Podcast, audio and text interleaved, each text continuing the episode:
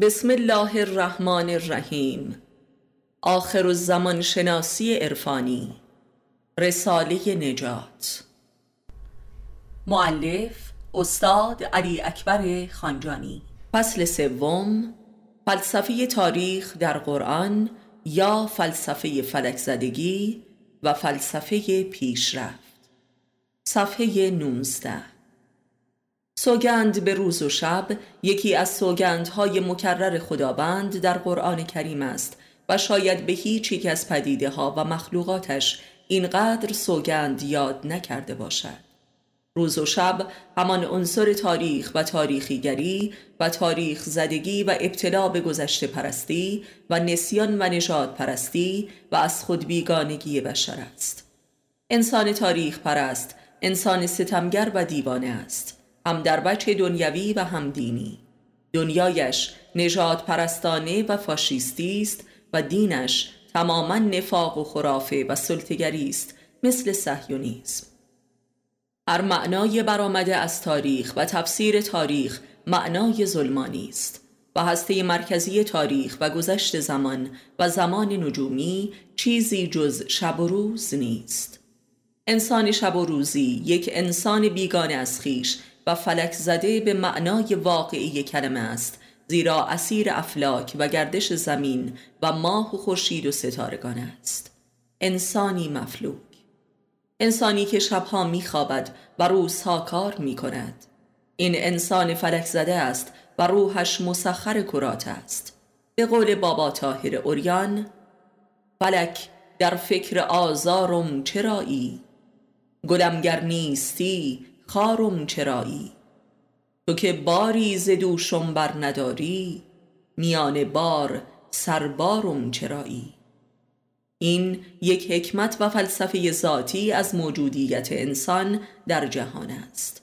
این راز تاریخ ستم و زلالت و از خود بیگانگی انسان است. فلک زدگی یعنی شب و روز زدگی مثل سرما یا گرما زدگی مثل مار زدگی. مثل غرب یا شرق زدگی مثل افیون زدگی مثل دل زدگی در قرآن چند بار آمده که یکی از نعمات و نشانه های هدایت خدا بر بشر این است که جای شب و روز را تغییر می دهد. تقریبا همه ترجمه ها و تفاسیر این است که شب به پایان می رسد و روز بر جایش می نشیند. ولی این معنایی عبس است. در این معنا که جای شب و روز تغییر نکرده است بلکه شب و روز هر یک بر جای خودش قرار دارد و به هنگامش فرا می رسد شبها همواره جای خود را دارند و روزها هم بر جای خود قرار دارند آیا گردش روزهای هفته یا گردش فصول بدین معناست که روزها یا هفته ها و فصول جای یکدیگر می نشینند؟ در سوره عصر می‌خوانیم که خداوند به عصر یعنی زمان سوگند یاد می کند و سپس انسان را اسیر و مفلوک و بدبخت زمان می نامد که تمام خسران او از زمان است. زمان یعنی تاریخ که حاصل گردش شبان روز است که حاصل گردش نجوم است و این موجب خسران و غفلت انسان است و علت تمام کفر اوست. الا اینکه ایمان آورد و الی آخر. پس واضح است که کفر انسان که منشه همه بدبختی های اوست حاصل اسارت او در چنبره زمان و تاریخیت است که همان اسارت روز و شب است. خداوند در کتابش به رسول و مؤمنانش شدیدن توصیه می کند که شب زندهداری کنند که شبها قول خدا در قلوب بسیار شدید و نزدیک است. و روزها آدمی چون چوب خشکی بر آب شناور و بیجان و روح است و بی اراده و بازیچه. و این یعنی نبرد بر علیه زمان و فلک زدگی انسان و خروج او از اسارت تاریخ و ظلمت کفر. حال بهتر درک می کنیم که منظور خداوند از آیه مورد بحث همانا تغییر دادن واقعی شب و روز در واقعی شب زندهداری است. جای شب و روز در انسان شب زندهدار عوض می شود و این راه هدایت را به انسان می نمایاند تغییر جای شب و روز در انسان یعنی چه؟ یعنی به وقت خوابیدن بیدار ماندن و به فکر و ذکر پرداختن و به جای بیداری روزها هم خوابیدن. و می‌دانیم که همه انبیا و اولیا و عرفا از این سنت برخوردار بودند. یعنی همه کسانی که نور هدایت خدا در میان بشر بودند. و این نبردی با فلک و کائنات است. نبرد برای خروج از خسران زمان و جادوی از خود بیگانگی انسان. و این عین نبرد با تاریخ و ظلمت و ستم تاریخ بشری است که انبیا و اولیای الهی پیشتازان این نبرد بودند. زمان نجومی که زمان قابل استفاده انسان در امور دنیوی است زمان دورانی است. زیرا حاصل گردش زمین و کرات به دور خود و به دور یکدیگر است. یعنی زمان سرسام است. زمان خود محوری و فلک محوری است که کرات کوچکتر بر دور کرات بزرگتر میچرخند. می‌دانیم که زمین دو گردش دارد که موسوم به گردش وضعی و انتقالی است که حاصل گردش به دور خود و به دور خورشید است. و روح انسان نیز اسیر این گردش فلکی است و این فلک زدگی انسان است. اگر تاریخ بشر تماما سیر ظلم و بدبختی و جنگ و جنون و جنایت است علت این است که تاریخ پدیده ای صد درصد فلکی و فلک زده است و انسان تاریخ پرست هم انسانی فلک زده و مفلوک است. و این همان راز سوره عصر در قرآن است. تاریخ زنجیره قرنها و سالها و ماهها و هفته هاست که تماما حاصل گردش شب و روز است که گردش افلاک است. ولذا هرچه که از تاریخ به ارث می‌رسد موجب فلک زدگی و خسران بشر و کفر و گمراهی اوست. کافران می‌گویند ما پیرو اجداد خود هستیم قرآن این یعنی از فلک و تاریخ پیروی می‌کنیم. پس فلک زدگی اساس کفر است. مگر نه این است که کل دین و راه هدایت در قرآن به معنای رجعت است. این همان رجعت از راه آمده است. راهی که از تاریخ افلاک آمده است. و انسان سالک در مسیری در خلاف جریان تاریخ و افلاک باز می گردد تا به حضور خدا برسد. کل دین امر به باز ایستادن و برگشتن است از راه آمده. این همان ذکر است. یعنی به یاد آوردن تا رسیدن به لحظه خلقت ازلی در حضور خدا. این رجعت از طریق شکستن قانون فلکی ممکن می شود یعنی شب زندهداری و فکر و ذکر در شبها. این همان روش خلاف جریان زمان شنا کردن است و شکستن زنجیر زمان از روان و روح خیشتن است. این همان رستگاری است از خسران زمان. زمان انسان را از خود دور می کند و از خود بیگانه و در به در می سازد. زمان به سر از خود بیگانگی و قفلت و کفر و نسیان است که در مقاله وجود و عشق بیان شد. یعنی این گذشت زمان است که انسان را از خود بی خود و بیگانه می سازد و به ورطه نیستی می کشاند و دچار حراس می سازد که بستر ارتکاب به هر گناه و خطاست. گذشته زمان که از درب گردش شبان روز رخ می دهد خستم هستی انسان است. زمان دشمن درجه یک هستی انسان است. انسان خسمی جز زمان و زمان زدگی ندارد. ابلیس هم از همین درب وجود بر انسان وارد شده و وجودش را به سرقت می‌برد. به همین طریق بود که آدم و حوا از بهشت رانده شدند. می‌دانیم که اکثر عرفا از دست فلک نالیده اند و عجبا که فقط در فرهنگ ایرانی اسلامی ماست که اصطلاح فلک زدگی حضور دارد. البته بدون اینکه تا کنون کسی از رازش پرده برداشته باشد. معراج محمدی و مقام کشف و شهود عرفانی حاصل رهایی انسان از اسارت فلک زدگی و زمان است. حقیقت این است که افلاک به پیش می روند ولی انسان بایستی به پس بازگردد. و دین یعنی همین. همه از سوی اوییم و به سوی او باز می گردیم هرگز گفته نشده که به سوی خدا به پیش بتازید بلکه همه معارف دینی و قرآنی امر به رجعت است و نه پیش رفت. پیش رفت همان راه فلاکت و حلاکت بشر است همانطور که امروزه نیز شاهدیم که همه مفاهیم حاصل از فلسفه پیشرفت موجب تباهی و ستمگری و سلطه و فساد بشر است و جز کفر حاصلی به بار نیاورده است. دین خدا راه پس رفت و ارتجا در زمان باطنی است که موجب بازی ایستادن از جریان کفری است که پیشرفت نامیده می شود. و استکبار جهانی حامی این فلسفه ابلیسی است و شاهدیم که همه پیروان فلسفه پیشرفت تبهکارند و کافر و مفسد فل ارز و ستم پیشه و ستم پذیر می‌دانیم که هم به لحاظ علوم کیهانی و نجوم مدرن و هم به لحاظ معارف دینی و قرآنی پیشرفت افلاک به سوی انهدام و فروپاشی کائنات می رود که قیامت نامیده می شود این انهدام شامل روح و اندیشه و جان و تن انسان فلک زده و نجوم پرست و حامی پیشرفت افلاکی هم هست. و در قیامت که همه مردگان احیا می شوند فقط مؤمنانند که رستگار می شوند و از آن انهدام به سوی بهشت می روند و کافران مشمول دوزخ این انهدام افلاکی می شوند یعنی انسانهایی که در مسیر رجعت و برخلاف پیشرفت زمین و زمان و افلاک حرکت می کرده اند به انهدام افلاک دچار نمی شوند و روحشان به بهشت خدا می رود و ما بقی دچار دوزخ فلکی می شوند کائنات در حال دور شدن از خداوند است و البته این دوری مکانی و فیزیکی نیست. زیرا کائنات سمت و سوی ندارد.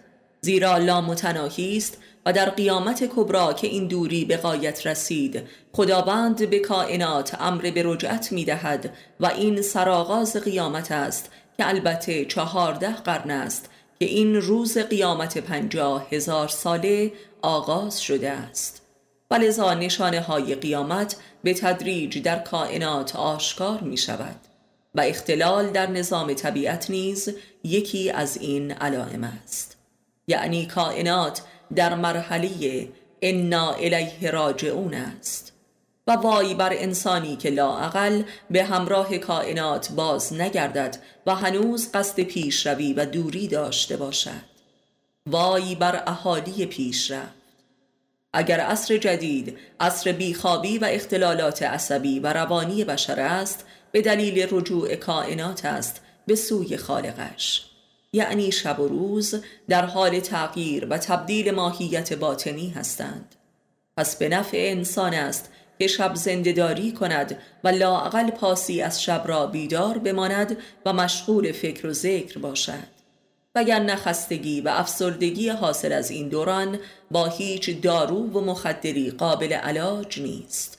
و اتفاقا شب زندهداری معنوی تنها داروی درمان این بیماری آخر الزمانی است.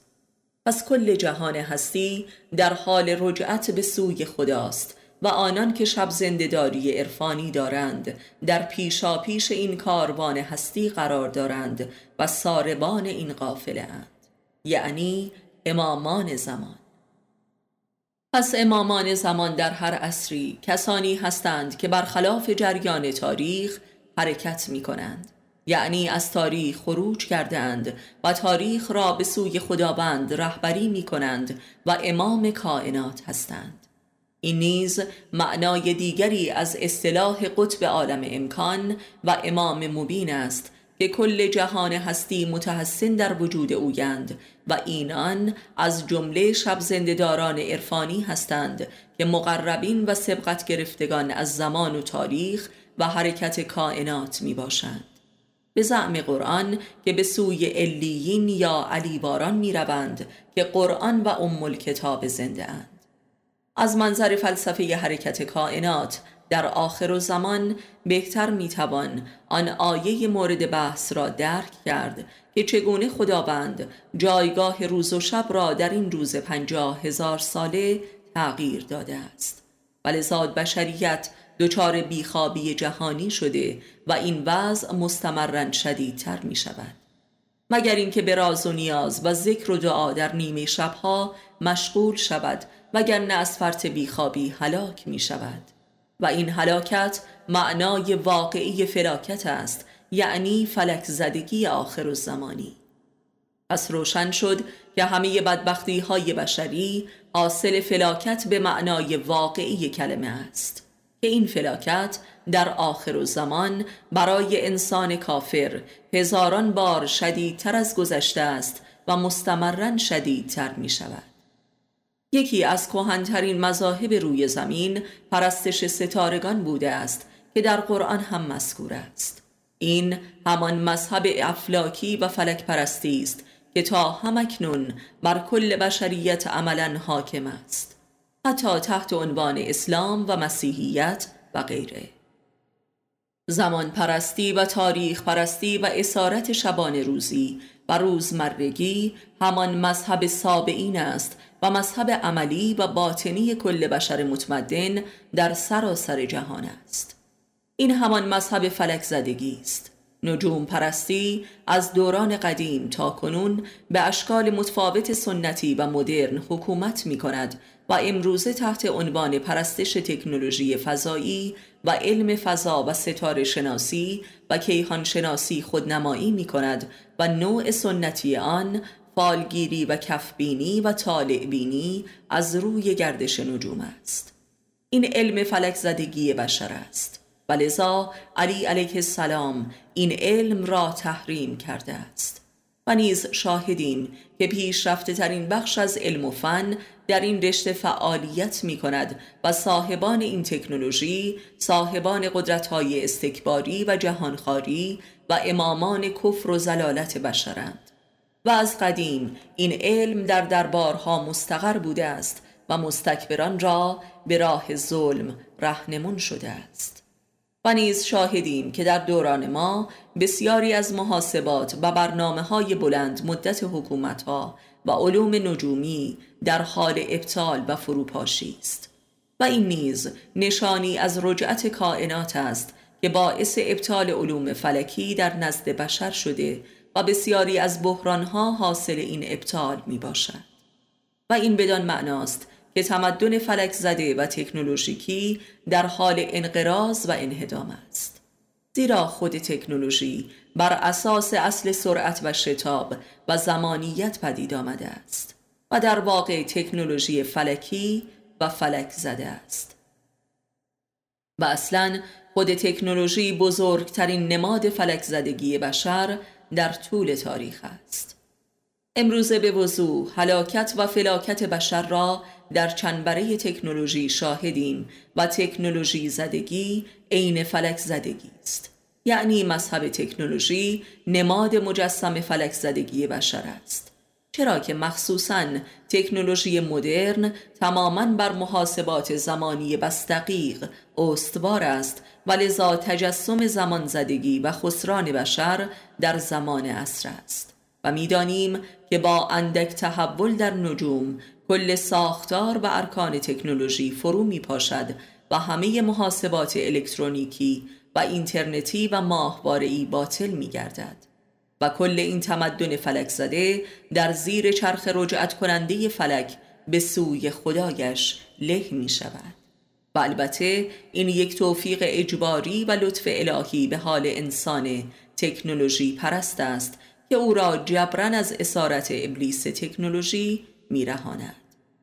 به لحاظ روانشناسی جدید نیز می‌دانیم که بزرگترین بدبختی و فلاکت و حلاکت روحی بشر همان چیزی است که موسوم به روزمرگی می باشد که همان شب و روز مرگی است و بیان دیگری از فلک زدگی است و تنها راه شکستن این انقیاد روح همانا شب زندهداری معنوی است. کل دین خدا و آداب شریعت انبیای الهی راه و روش نجات بشر از فلک زدگی و فلاکت بوده است. و محور دین یعنی تقوا که عملا چیزی جز عادت شکنی نیست نبردی بر علیه فلک زدگی است چرا که عادات بشری تماما حاصل اسارت او در زمان و زمانیت و مرور زمان و روزمرگی می باشد و تکرار شبان روز و اعمال معین شده در آن اساس عادات هستند که اندیشه و روان را به قل و زنجیر و انقیاد می کشاند. از واضح شد که تقوا و نبرد بر علیه اراده عادی خیش نبردی بر علیه عادات و زمان زدگی و فلاکت است. نبرد بر علیه عصر. سوگند به زمان که انسان در خسران است الا اینکه ایمان آورد و اعمالش را اصلاح کند و بازگرداند و به حق و صبر متوسل باشد. سوره عصر. می‌دانیم که در جای جای قرآن هر کجا که سخن از ایمان است سخن از بازی ایستادن و توبه و رجعت است. یعنی زمان شکنی و برخلاف جریان زمانه و تاریخ و حرکت جوامع قیام کردن. بنابراین معنای عملی سوره مذکور چنین است. سوگند به زمان که انسان در خطر و خسران دائم است مگر اینکه بازگردد و اعمالش را هم بازگرداند و در این راه صبور باشد. یکی از علل این خسران همان نسیان و خودفراموشی است که علاجش ذکر یعنی به یاد آوردن اعمال و اعماق خیشتن است. انسانها فقط در فجایع و مصائب و شکست و فروپاشی است که برای چند روزی به یاد می آورند که چه راه و روش خطا و وارونه ای رفتند در واقع زمانیت موجب انحطاط عقل و هوش و حافظه می شود و انسان کورکورانه به پیش میتازد تا در جایی سقوط کند. بنابراین باز ایستادن از پیشرفت تنها راه پیشگیری فاجعه و سقوط و فلاکت است. فصل چهارم فلسفه مهلتها و فرصتها. عمر آدمی در عالم خاک منشه همه فرصتها و مهلت هاست فرصت وجود یابی از عدم و مهلت شناخت کسی که این فرصت را به او داده است و دیدار با جمال وجود. کل کالبد و انرژی حیاتی و مجموعه قرایز و حواس و هوش و جهانی که در آن زیست می کنیم قلمرو این فرصت و مهلت است. موقعیت ما در عالم خاک و این فرصت و مهلت مطلقا موجودیت ما نیست و وجود نیست بلکه شرایط وجودیابی و خلق خیشتن از عدم است. آنکه هیکل جنبنده خود را وجود خود میپندارد درست دچار سوء تفاهم کسی شده است که اتومبیلش را مقصد راه پنداشته است. هیکل ما اتومبیلی است که باید به مقصد هستی برسد و هستی یابد. ولی اکثر آدم ها تمام عمر به خود مشغول سرویس دادن به این اتومبیل هستند. حیات خاکی ما حیات نیست و هستی مادی ما هستی نیست بلکه ابزار و امکانات حیات و هستی یابی است. و اما در بطن این فرصت و مهلت دنیوی نیز فرصت ها و مهلت های ویژه و خارق العاده رخ می نماید که می توانیم یک شبه ره صد ساله را طی کنیم و این هنگامی است که انسان صاحب وجودی بر سر راه ما پیدا می شود تا ما را بیدار کند و به خود آورد و هستی بخشد. او نمونه ای از هستی و حیات حقیقی است تا ما را به یاد آورد که قرار بوده که چه باشیم.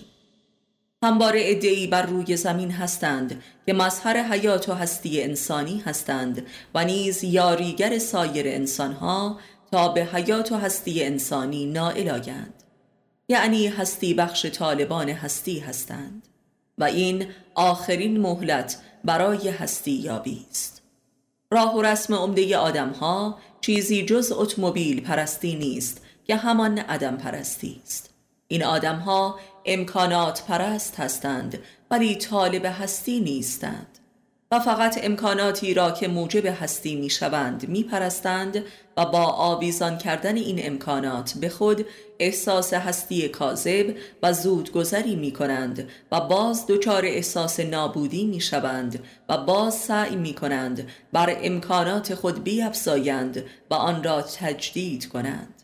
اینها فقط مدل اتومبیل های خود را عوض می کنند بی آنکه به جایی بروند با آن فقط سواری و بازی می کنند و بوغ می زنند اینان را باید آدمهای اهل بوغ نامید که فقط نمایش هستیمندی و زنده بودن را برای دیگران بازی می کنند و در این بازی فرصت و مهلت یابی هستی را از دست داده و بلکه کل امکانات و فرض وجودیشان نابود می شود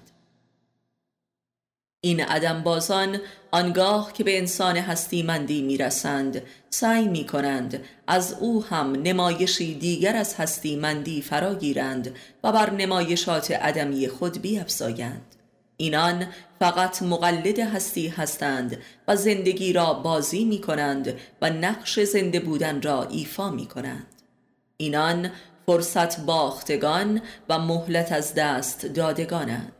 و زان پس سعی می کنند نقش آدم های نابود شده را ایفا کنند.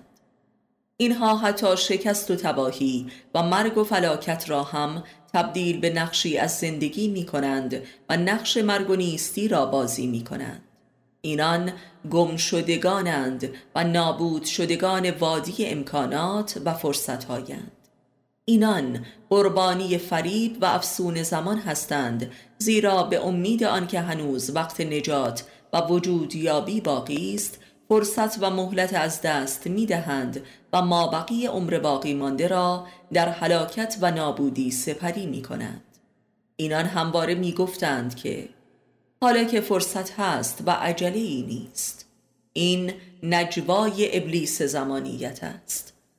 اینان هرگز به بلوغ عقلی نمی رسند و در عرصه کودکی و بازیگری عمرشان به سر می رود. فقط بازی هایشان روز به روز پرهزینه تر و عذابا برتر می شود و همین اینان قول بچه هایی هستند که در بچگی خود پیر شدند و اینک مثلا شست ساله اند و دیگر توان بازی کردن را هم از دست داده اند زین پس ممکن است خدا بازی و دین بازی و نماز بازی پیشه کنند چون به لحاظ نفسانی بازی دیگری برای آنها لذتی ندارد یا توانش را ندارند و یا همبازی ندارند. آنچه که عمر دنیوی انسان را به عنوان یک فرصت برای وجود یابی تبدیل به عرصه نسیان و قفلت از هدف زندگی می سازد زمانی شدن عمر است. یعنی نجومی شدن این فرصت است که این فرصت را تبدیل به سالها و ماهها و روزها می کند یعنی فلکی می کند این همان فلک زدگی فرصت انسان در جهان است.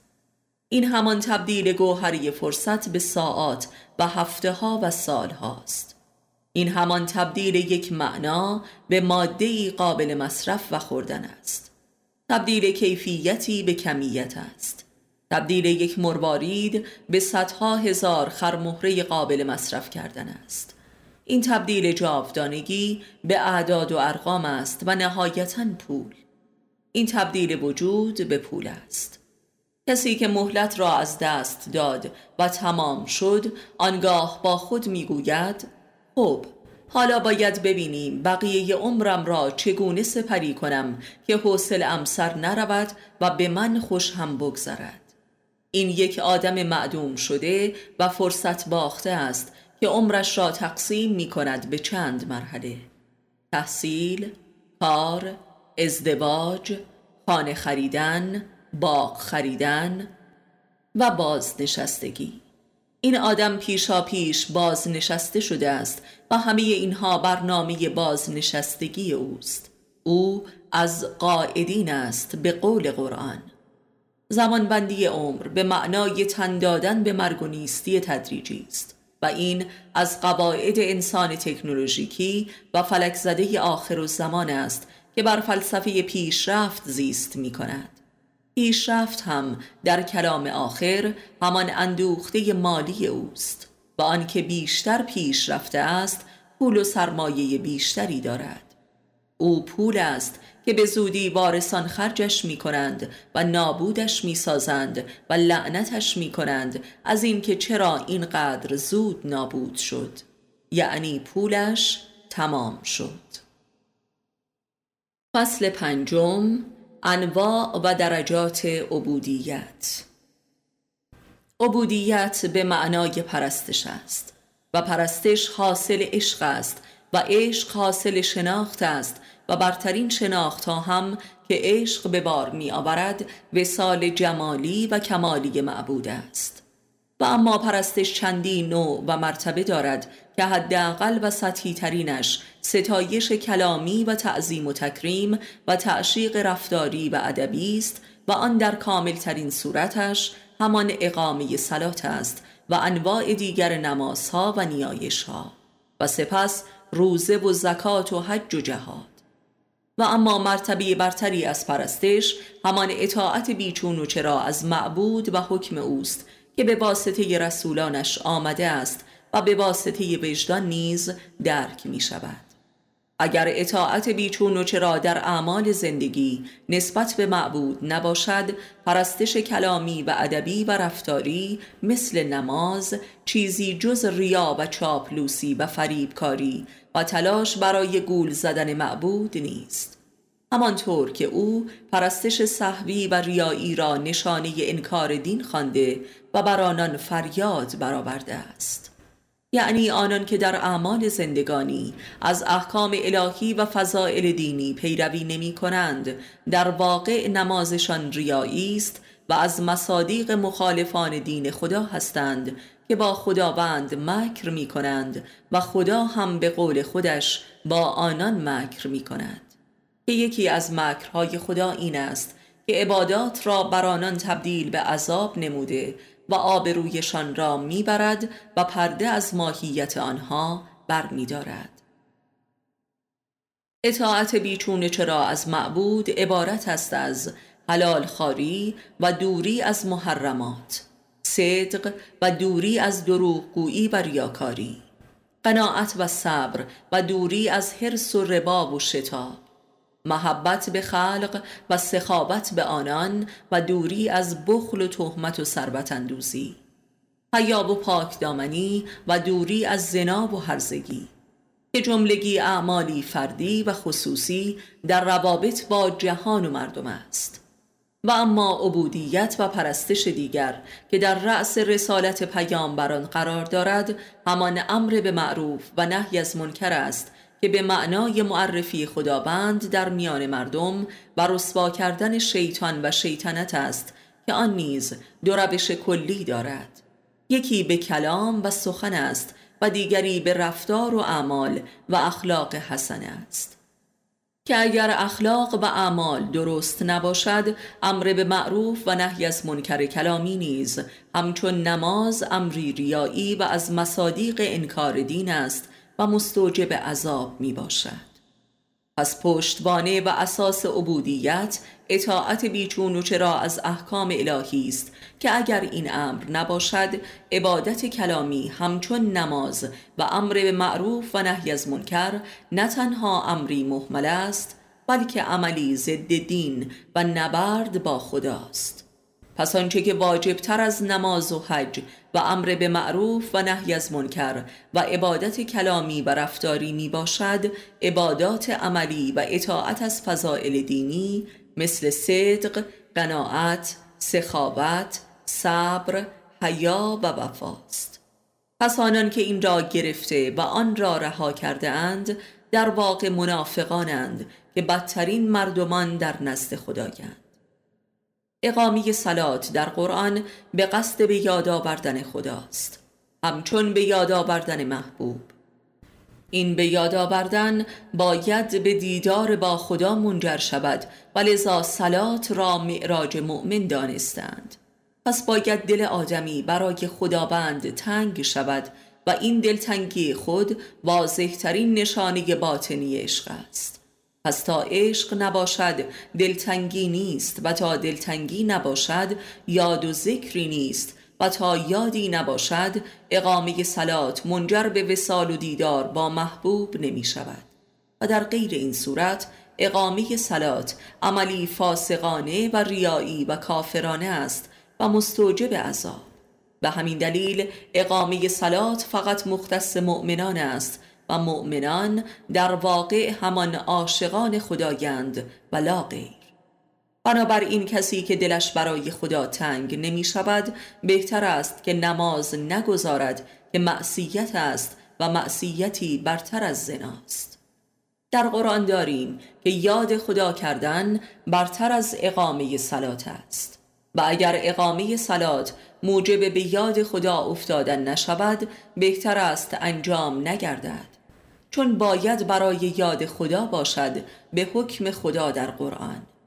پس خود یاد خدا که حاصل دلتنگی برای خداست عبادت و پرستش اوست. و لذا اهل ذکر و نه اهل ورد از اقامه سلات بی نیاز می شوند و چه بسا اقامه سلات هجابی برای یاد می شود. یعنی اقامه سلات وسیله‌ای برای رسیدن به مقام یاد یا ذکر است.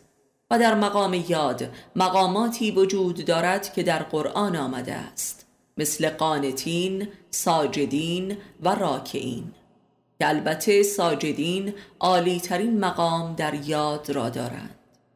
و اما عبادتی برتر از یاد همان تفکر درباره صفات خداست که پشتبانه دیدار با اوست. و تفکر در خیشتن برترین تفکرات درباره خداست که به معنای جستجو و درک خدا در خیشتن است. و البته همانطور که ذکر شد پشتوانه همه اینها همانا اطاعت از احکام الهی در روزمره زندگی است که همانا پیروی از اخلاق حسنه است.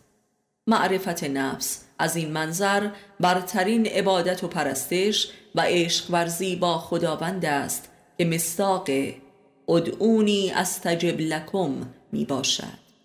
که دعوت از خدا در خیشتن است و هستی خود را تحویل خدا دادن است و اراده خود را در اراده او فنا نمودن.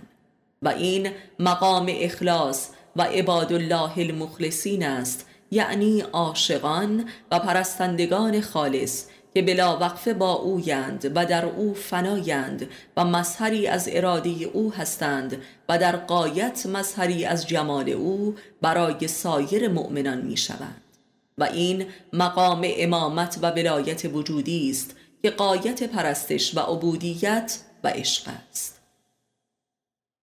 و اما برای سایر مؤمنانی که به مقام اخلاص نرسیده اند برترین عبادت این است که یکی از این مخلصین جستجو و یافت گردد تا آینه دیدار با خداوند باشد. چون بدون دیدار عشقی ممکن نیست پس پرستشی ممکن نیست. پس امام شدن و امام یافتن قایت عبادت است.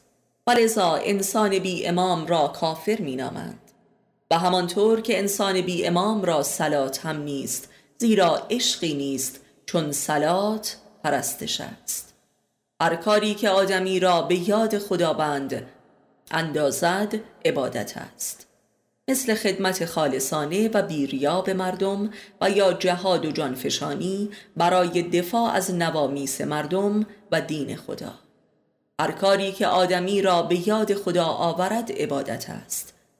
مثل ایادت از بیماران و نزدیکی با مستمندان و مشارکت در تشییع جنازه و زیارت قبور و یاد مرگ و تفکر درباره آن. همه تفکرات ما بعد طبیعی نیز عبادت محسوب می شوند. مطالعه کتابی که انسان را به یاد خدا بیندازد عبادت است. و هرچه که آدمی را از یاد خدا غافل کند فسق است و چه بسا نماز و حجی که در آن هیچ یادی از خدا نیست و اوراد و رفتارهای میان توهی و نمادین است. و آن گفتار و آثاری که دیگران را به یاد خدا و معاد اندازد نیز عبادتی برتر است. فقر و تنهایی و بیماری چون آدمی را عموما به یاد خدا می اندازد عبادات ویژه‌ای محسوب می شوند که چه بسا عمیقترین و توحیدی ترین عبادات محسوب می شوند عبادات به لحاظی به دو ماهیت هستند. آن عباداتی که آدمی ذاکر است و عباداتی که آدمی مسکور خداوند واقع می شود یا حاصل عبادات ذاکرانه است. مقام دائم و بودن از این نوع دوم است. سماع عارفانه در حالت خلصه و وجد نوعی عبادت مسکورانه است که البته خود حاصل عبادت ذاکرانه می باشد مذکور بودن در عبادت اجر ذاکر بودن است.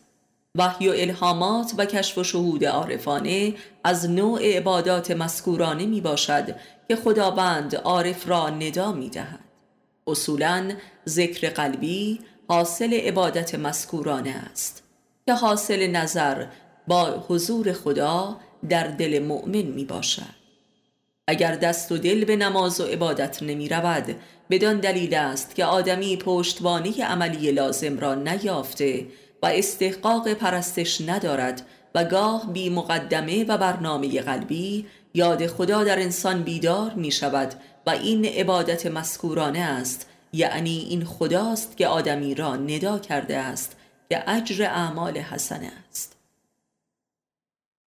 عبادات خالصانه اساساً اجر اعمال خالصانه هستند. زیرا وجود آدمی را به سرمستی روحانی میکشانند و سقل دنیا را میزدایند این است که امور عبادی را فروع دین قرار دادند منتها فروع به معنای میوه هستند و نه اموری ثانویه به لحاظ اهمیت. زیرا معلول طبیعی دینداری و تقوا می باشند و این است که ایجاد اکراه در عبادات از معصیت های بزرگ است. و عبادات اکراهی را خداوند اکراه می دارد و عذاب می کند زیرا همچون عشق ورزی دروغین است که عین هرزگی و زنا می باشد برای مؤمنان هر کاری که در آن یاد خدا نباشد فسق است و این کلام خدا در قرآن است و هر کاری که در آن یاد خدا باشد عبادت است. پس عبادت شکل خاصی از گفتار و رفتار و اعمال نیست و چه بسا نماز می تواند معصیت محسوب شود. مثل نمازی که آدمی در حین آن به یاد هر چیزی جز خدا هست. دیدار مؤمنان مخلص نیز از کمترین عبادات است چرا که می تواند منجر به دیدار خداوند شود. هرگاه مؤمنی به دیدار مؤمنی رود خداوند دیدار می شود اگر تماشای زیبایی های طبیعت منجر به یاد خدا شود عبادتی بزرگ است. یاد پیامبران و اولیای الهی نیز عبادتی بزرگ است.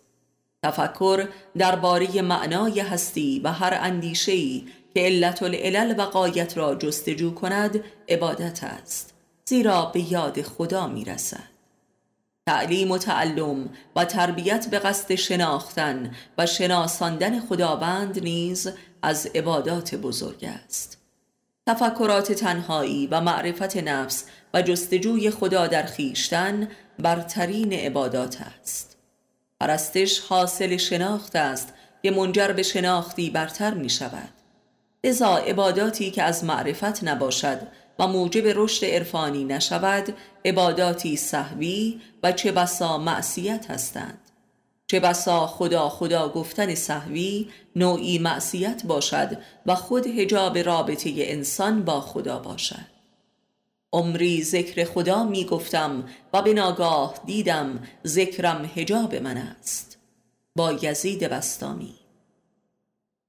بر زبان راندن و نجوای اسمای الهی اگر با یاد قلبی و احساس دلتنگی باشد می تواند منجر به دیدار با خداوند شود در تجلیات گوناگون. یک تجربه شخصی را ذکر می کنم سالها پیش از این در زمستانی برفی و طوفانی به تنهایی در کوهستانی با پای پیاده در راهی بودم که از تماشای زیبایی و عظمت طبیعت به وجد آمدم و شروع کردم بر زبان راندن نام او. این ذکر کلامی اوج گرفت و به ناگاه پیرزالی را در کنار خود دیدم که خزر راه و امام بود. و بلا فاصله در صورت کوهستان مقابلم جمال قدسی و بقایت زیبایی از حضور پروردگارم را دیدار کردم که وصفش محال است. این نوع تجلیات بارها رخ داده است که درباره اش یقین دارم و این یک معرفت ذهنی و تاریخی و روایتی نیست. هر که در جستجوی رویش باشد دیدارش می کند و این است مقصد عبادت و پرستش که باز به ذکر و پرستشی برتر می رسد یاد کردن خدا که محور عبادات است به معنای رجعت باطنی به ازلیت و مبدع هستی و درک و حضور در لحظه الستا به ربکم می باشد که دیدار با اوست. پس عبودیت به معنای رجعت در زمان و باز ایستادن است. از پیش رفت ایستادن و سپس به عقب بازگشتن در دل و اندیشه و روان. چون ما خداوند را در ازل دیدار کرده ایم و این دیدار و جمال در هستی ما ثبت و موجود است و باید آن را از حافظه خود استخراج کنیم و این کل معنای ذکر و به یاد آوردن است که حاصل رجعت در تاریخ بشری و تاریخ هستی و افلاکی است. و به معنای خروج از افلاک و زمان است. همانطور که محمد مصطفی در خروج از افلاک بود که به معراج و دیدار با خداوند نائل آمد.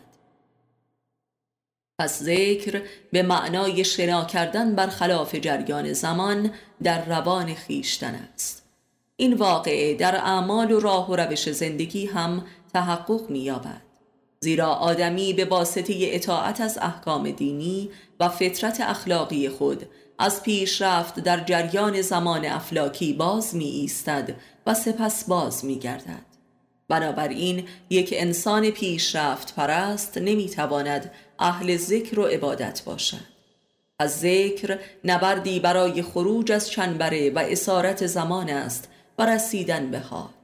از ذکر همانطور که در مقاله فلسفه فلک زدگی اشاره شد همان نبرد بر علیه فلک زدگی روح و روان خیشتن است. زیرا این فلک زدگی و اسارت در زمان اساس نسیان است.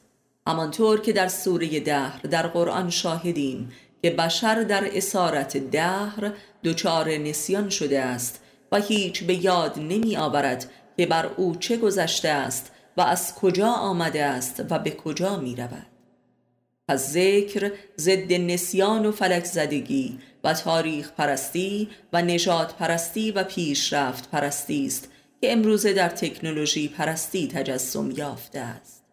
تکنولوژی که هسته مرکزی جاذبه و افسونگری و نسیان و از خود بیگانگی است بزرگترین دشمن ذکر و هوش و بیداری و عبودیت است.